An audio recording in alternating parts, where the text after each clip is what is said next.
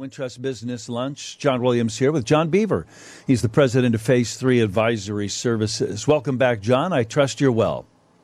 I am very well, and the sun is shining. yeah, okay. Enough about the weather now. Are the markets shining too? you optimistic about uh, maybe the first quarter? Where's your head today? Yeah, so uh, well, it seems to be recession one day, recovery the next, and exactly. uh, it's been a busy yeah. week with economic stats, and uh, the stats show still a strong economy. But the bottom line of this whole thing is our favorite phrase: "Don't fight the Fed." And the Fed is in the process of slowing the economy and raising interest rates. So that's kind of the bottom line. But how do you actually play that, given what we're seeing right now? That's the real question. And today the market is down. The market seems to be range bound. It certainly could go lower from here. It could go higher. So, what is that investor to do? That's what I'd like to talk about today. The most important thing is be patient. If you're an investor in the stock market, the most important thing is to be patient and do not put your short term money in the stock market. What do you mean by that? Say that again. Do not put your short term money in the stock market, meaning don't expect a quick return. Exactly right, especially in an environment like this. So now that we can actually get some return on our short term money, short term bonds, any money that's going to be used in the next five years should really be in a portfolio of bonds, and that could include CDs. It could be Treasury bonds, and having some a little bit of inflation protection in there is not a bad idea either. So you could use some Treasury inflation protected securities. Those are bonds that have a little bit more of a variable rate return, and even some I bonds, which were really in the news big time fourth quarter of 2022, but they're still paying 6.89%. That's crazy. And by the way, you're absolutely right about how every single day uh, we were getting questions about I bonds. But you just said short term money, five years, you should be in bonds. Five years? You don't think uh, we should be in the market for, we should not be reinvesting in the indexes for five years? No, no, I really feel that the money that you have invested in the market, you've got to have at least a five year plus time frame on. Let's think about what happens in these declines. Market drops and then it comes back. The recovery time is usually twice the pace or twice the amount of time as the decline. So this last year, the market topped out at the beginning of the year and bottomed out the beginning of October. So you're looking at about nine months. If we have a nine month decline, we should be expecting an 18 month rally to get back to the previous high. Oh, but what if we do have that recession this year? the market's likely to stall a little bit more, maybe put in a newer low, not quite sure. So maybe we're looking at 14, 15, 16, maybe even 17 months on the downside. You have to double that for the upside. So you could be looking at from top to top, you could be looking at a four year period. It doesn't mean you can't make money in those four years, but you shouldn't be dependent on your stock money during that four year period. The best way to play that is put your money in a month at a time. Dollar cost averaging, we've talked about that before. That's easy to do in your 401k, but what if you're retired? How do you dollar cost average when you retire? Well, you keep some money on the sidelines that you don't need for 10 years, and you stage that money in a month at a time to take advantage of the volatility. And so when the market gets back to the previous high, all those purchases have made money, and then you can snag the gains and do it all over again. I understand dollar cost averaging, but you don't think that you don't anticipate that people will be making money on those investments but for five years. And bonds have not been a safe haven uh, right now, right? Well, they weren't a safe haven for last year. We actually had the worst 18 month period in bonds in our entire history, going all the way back to 1789, first Treasury bond issued by Alexander Hamilton. Yeah, it was the worst 18 months ever because interest rates quadrupled. It's hard to find a period of time where interest rates have quadrupled, and certainly not quadrupled in an 18 month period. It's a very short period of time. We're through that now, though. Interest rates could push a little bit higher, but we're not looking, I certainly hope we're not looking at a quadrupling of rates now from 4 to 16. That would be like the 1970s all over again. But uh, at this point in time, most of the risk is out of the market, so you can safely re enter the bond market. And again, we can get four and a half to five percent on uh, two to three year bonds right now. That's a really nice place to put your short term money. Okay, we'll pick it up here in a minute. John Beaver's on the line. I want you to clarify when we come back then how I play the market, the stock markets, because on the one hand, you're saying put money in dollar cost average, but on the other hand, you're saying don't expect anything from that money. Well, then why would I do it? Uh, John, just be clearer about that. Not that you weren't, but I just want to reiterate the point because I thought five years as a time horizon for getting your money back on investments in the stock market was kind of um, a, notable. Uh, but that's what you're thinking. Continue to dollar cost average. Continue to put money into your mutual fund, but don't think you're going to get above water for maybe as long as five years. Do I hear you right on that? Yeah, and that's really to set expectations so that we don't get impatient. Because the biggest mistake we make as investors is is getting impatient. And think about the think about the the messages that investors are getting. Right. So first of all, well, so goes January, so goes the rest of the year. Okay, so January's up, so that means this will be a good year. Oh, and this is the third year of a presidential cycle. That's also a good year. So this should be a good year. Oh, but we're going to have a recession. So that means the market's going to go down. You know, all of these mixed signals, and especially now with what the Federal Reserve is doing, everybody trying to read the tea leaves. So just set all that aside recognize that it's it's very often that the market can go through a three, four, or five year period of digesting gains. That means dropping and then coming back again, and especially in a rising inflationary environment. Back to think of the 1950s and 60s, a rising inflationary environment, not out of control, but just rising inflation that dance of the market was three steps forward, one step back, three steps forward, one step back.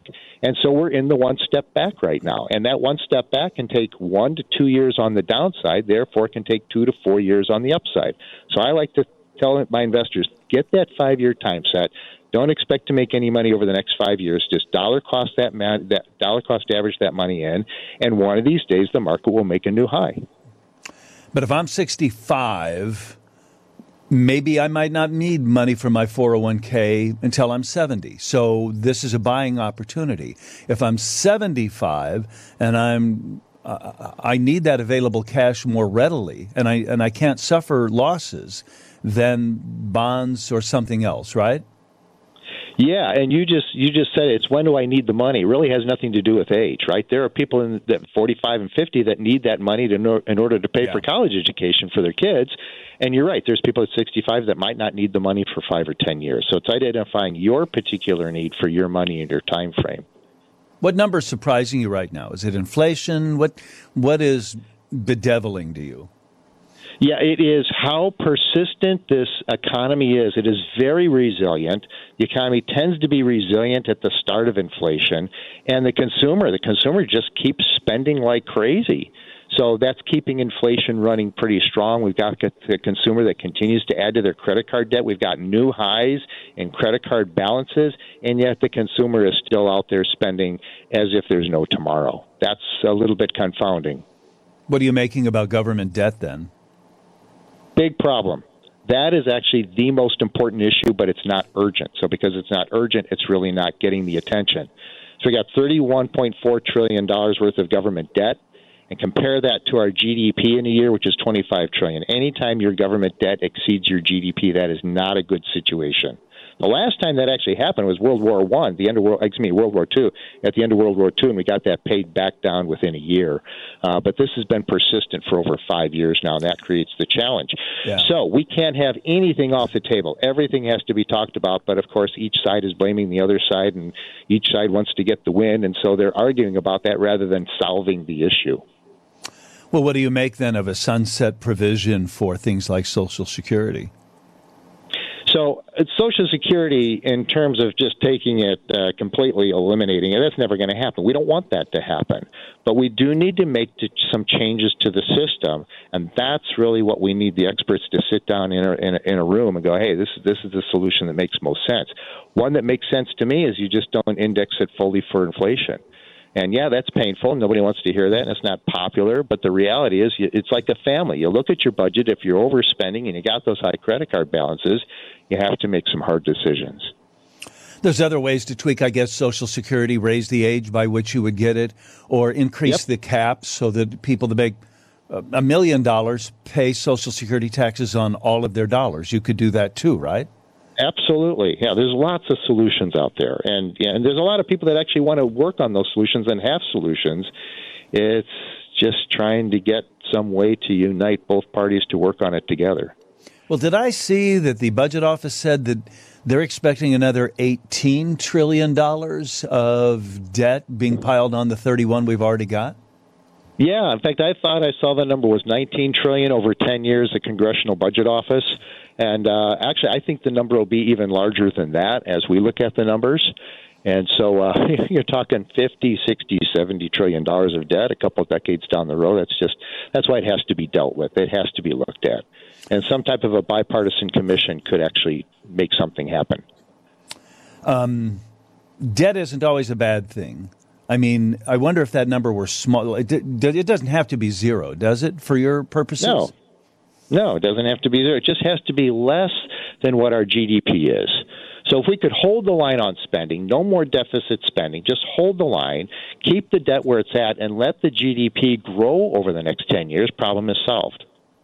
Holding the line on spending includes automatic increases in spending, raises, inflation, stuff like that, right?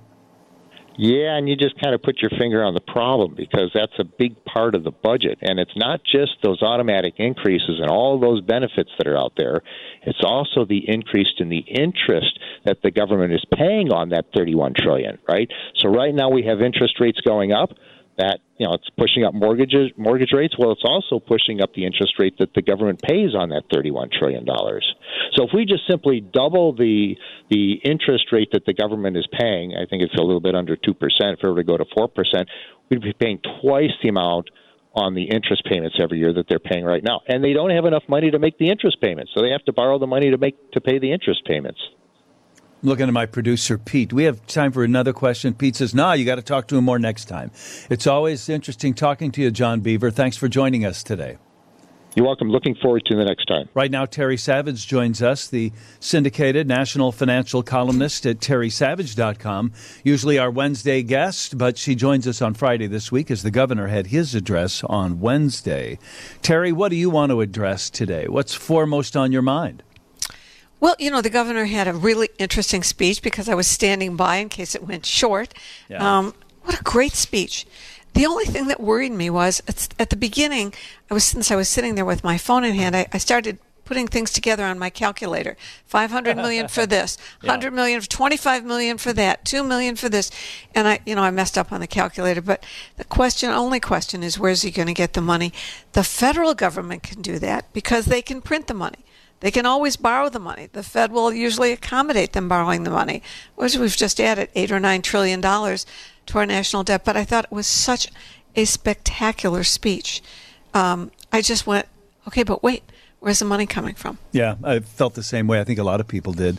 So, By the way, speaking of the federal government, John Beaver was on a minute ago, and he said about a recession, he said a lot of times that it's double the amount of time it takes you to get in the hole to get out of the hole. Yeah. And he imagined a scenario where we really wouldn't see, or we, we should be prepared to not see um, an above line return on our dollar cost averaging investments in the markets for five years.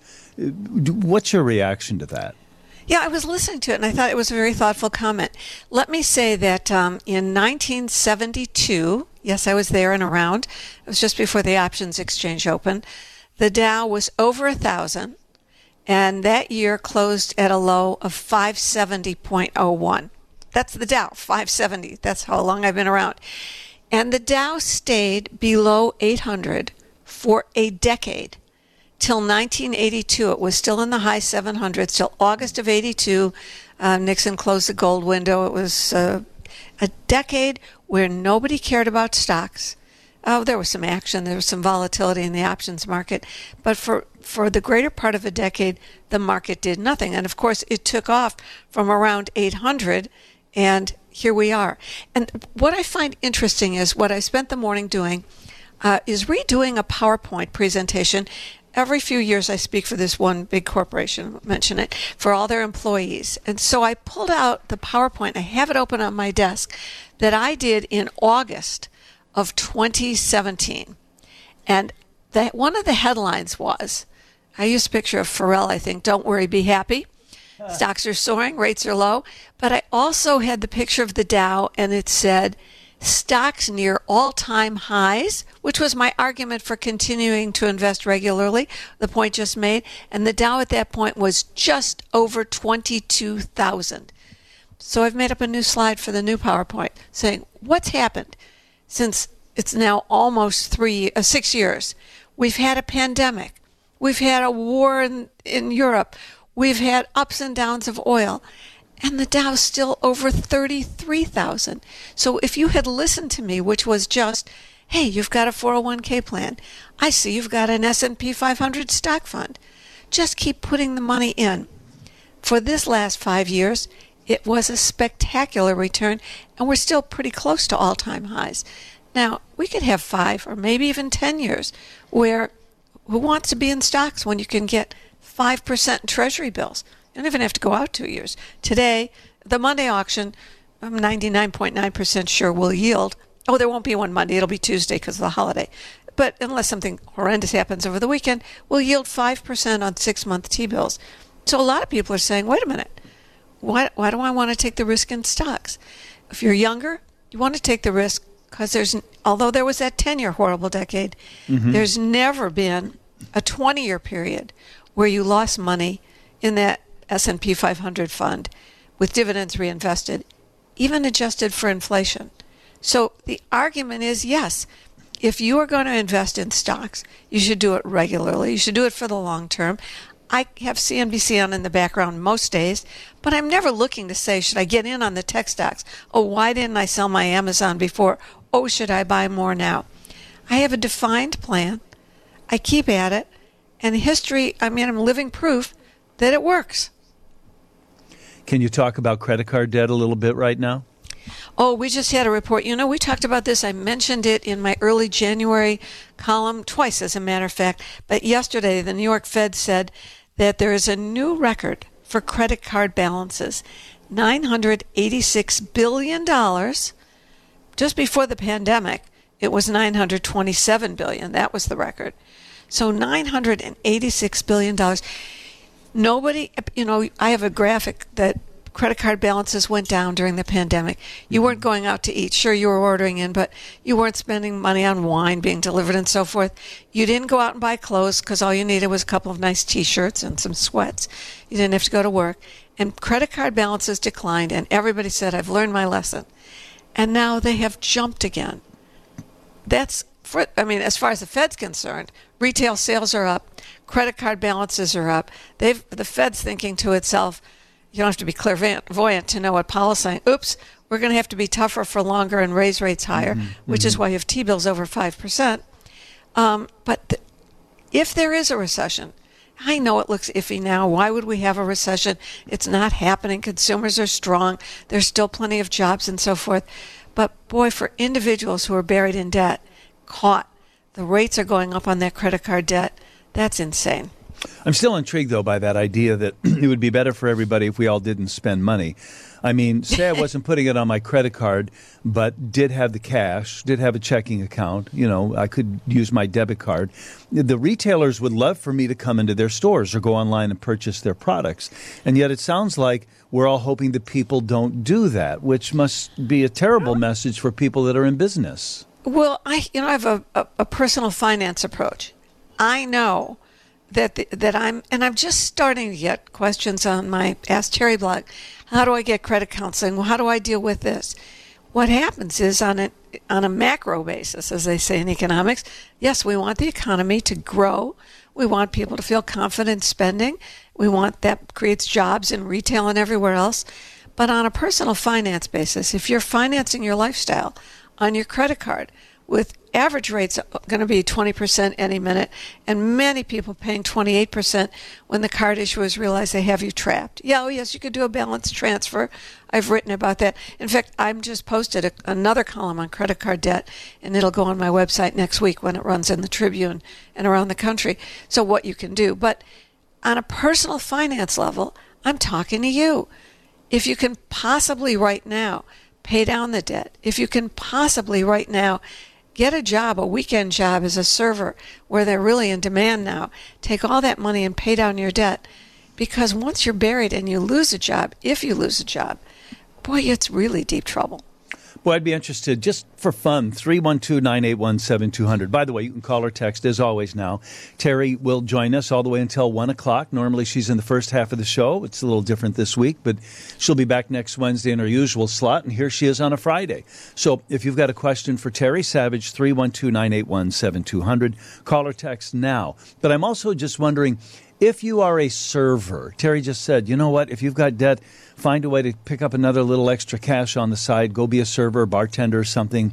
Uh, for those of you that do that, if you're waiting tables, if you're bartending, I wonder what it comes to. How much are you making per hour, per week, per shift? Uh, it seems to me like the tips are still pretty good.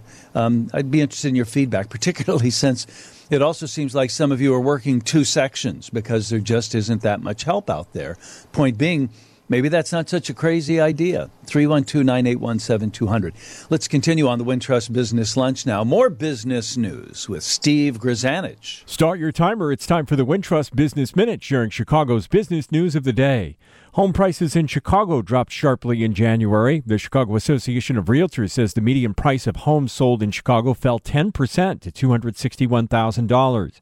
The drop is sharper than declines in the condo market and in other Chicago area counties. Experts put the blame on rising interest rates. For comparison, the median home price in Lake County was up 7%. In DuPage County, it was down 2.5%. The Chicago condo market saw prices that were essentially flat, down four tenths of a percent from a year ago. Deere and Company has raised its earnings guidance, and its shares have been climbing in Friday trading. The company says it expects farmers to keep spending this year on agriculture equipment and machinery, thanks to sustained high crop prices. The Illinois company says it expects crop prices to stay high, giving farmers more cash to overhaul their aging fleets of tractors and other machinery. Deere forecasts sales to rise about 20% this year, and its shares were up more than 6% at midday. I'm Steve Grzanich, and that's your Wintrust Business Minute. Let's go to Steve Alexander with the business of food.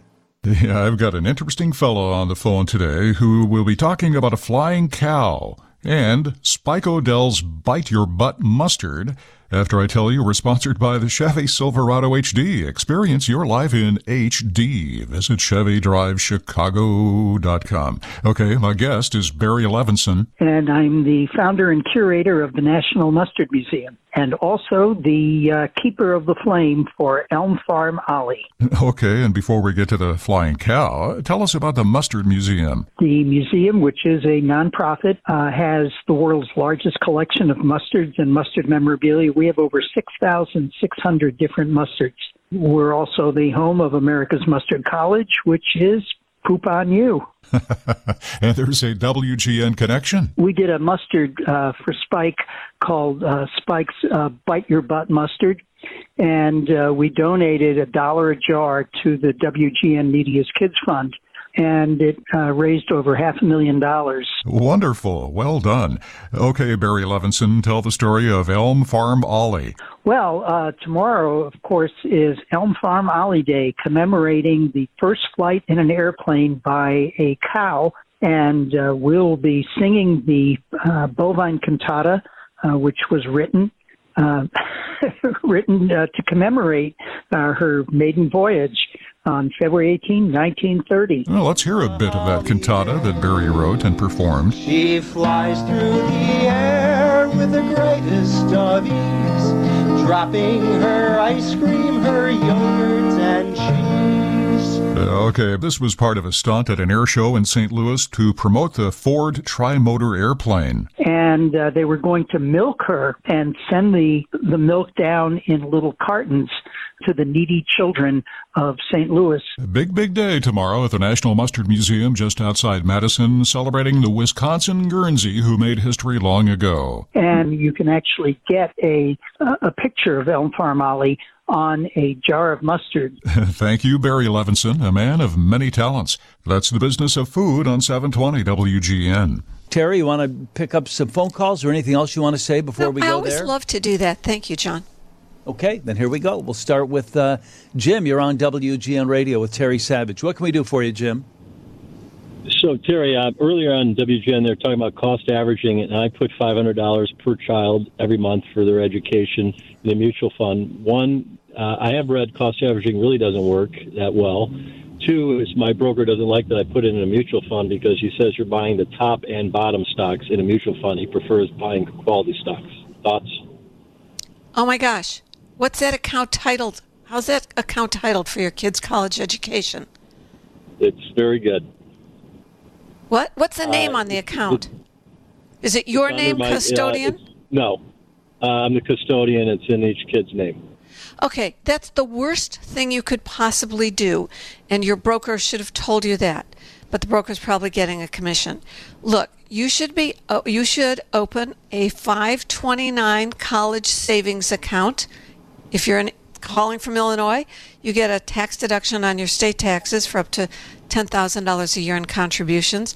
Our program is called brightstart.com. All the money grows tax free if used for college. You have a choice of investments, and they have age based investments, sort of like the mutual funds you're using. But if you have custodial money in a custodial account, number one, it weighs seven times more heavily against your family in the financial aid formula. Number two, at the age of 18, you think your child's going to Princeton and she thinks she wants a Porsche. It's really her money. And I'm astounded that your broker did not guide you I, to do this. I, I don't. I disagree a hundred percent. I wanted to be able to have total control over it, and my kids had a scholarship to college. One of them for sports didn't have to use it, so he gets that money when he's eighteen. And I'm in a financial situation that I didn't need to go that route. Let me ask you both this question. If it's a mutual fund, Terry, that's the safe haven for a lot of us that don't think we're smart enough to pick But, stocks John, or even John, sectors. We're, we're Well, not. but- I never got to mutual funds here. I I, got that, to the fact that for most people, the last thing you want to do is buy investments in custodial accounts. But if you're so wealthy that you're not worried about paying for getting financial aid for college, then you ought to be smart enough to tell your broker what you want to do, and, and probably he shouldn't argue with you. I only have a minute left, and I want you to address this, Terry. Thank you for the call, uh, Jim. I appreciate it. I wish we had more time. But he said that you get the best and the worst. You get sort of this blend. Better to buy quality stocks. Is what's your reaction to that? Remember that Lake Wobegon, the podcast, you know, where everybody was above average? Yeah. You'll do just fine being average. The S&P 500 stock index mutual fund is just average. I realize there's an entire industry and you can watch it on TV all day long of people trying to beat the market. Yet there's a huge percentage of mutual funds that fail to beat their benchmark averages. So as far as I'm concerned, if you don't want to spend your whole time picking and buying and selling and timing, and I've been in this industry for over 40 years now, and I've seen very few people, uh, there are very few rich old traders. There's some very wealthy old investors. Ask Warren Buffett. You don't have to be a genius and beat the market. You have to be there on a regular basis, investing on a regular basis, not getting scared out when the tough times come. And over the long run, it's always worked out. That's the story I gave at the beginning of this half hour. It's always worked out that it's a smart bet to bet on America on average on the index. I don't argue with people who say I'm going to be a trader. I trade day trade. I trade meme stocks. That's fine. That's something for everyone. I'm talking to all of you out there who don't want to spend your life guessing where the market's going or listening to someone who you don't know if they know what they're talking about. Okay, but just do it on a regular I basis. hear what you're saying, but I think that, but and, and the And a default mutual fund's and the great way to mutual fund that. is where we go when we feel like And an that. index yet- fund- but some, but some do better than others. And I, what I heard in that question was, you know, you could be stuck with a very average or, or subpar mutual fund. You should. There's this special group of quality stock funds that I need to get my hands on. I, I don't know what I'm talking about, but that's what that sounds like. You're right like. because mutual, John, every year they do a report on how many mutual funds fail to beat their benchmark indexes. That's Yeah. number one. And in one year, it was 90% of large cap funds failed to beat their equity index benchmarks. Well, then why In- are you singing their song? Then why are you championing no, I'm not funds? saying, I'm not talking, John, there's a difference between managed mutual funds and an index fund that is the benchmark. The Standard Poor 500 stock index fund is the benchmark for large cap American stocks. Why try to beat it? Historic average return is over 10% with dividends reinvested. You don't have to spend your agony and your emotional capital Ah. beating the market. Just be there on a regular basis. Now, that's not for everybody. And I get that. But I'm talking to the people I know out there who are saying, wait, what am I going to do? How, how, worried should I be? How much should I have in the market? When you get closer, unless you have a lot of money that you're planning to distribute to your heirs, you probably have less exposure to that large cap whole stock market S&P 500 because you have more chicken money. We've talked about that. Yep, yep, but yep. for someone who says, I'm telling my broker what to do, my broker's arguing with me, and then is is trading in a child's name, that just that that doesn't make a lot of common sense for most people out there. And that's Terry Savage. You can follow her stuff at terrysavage.com. And let's reconvene next Wednesday. How does that sound? John, actually, I'm going to be in a board meeting next Wednesday. We'll have to figure out another date next week. I'm sorry, I heard you say that and realized I thought I told Pete that. But Uh, I'll be back there next did. week sometime.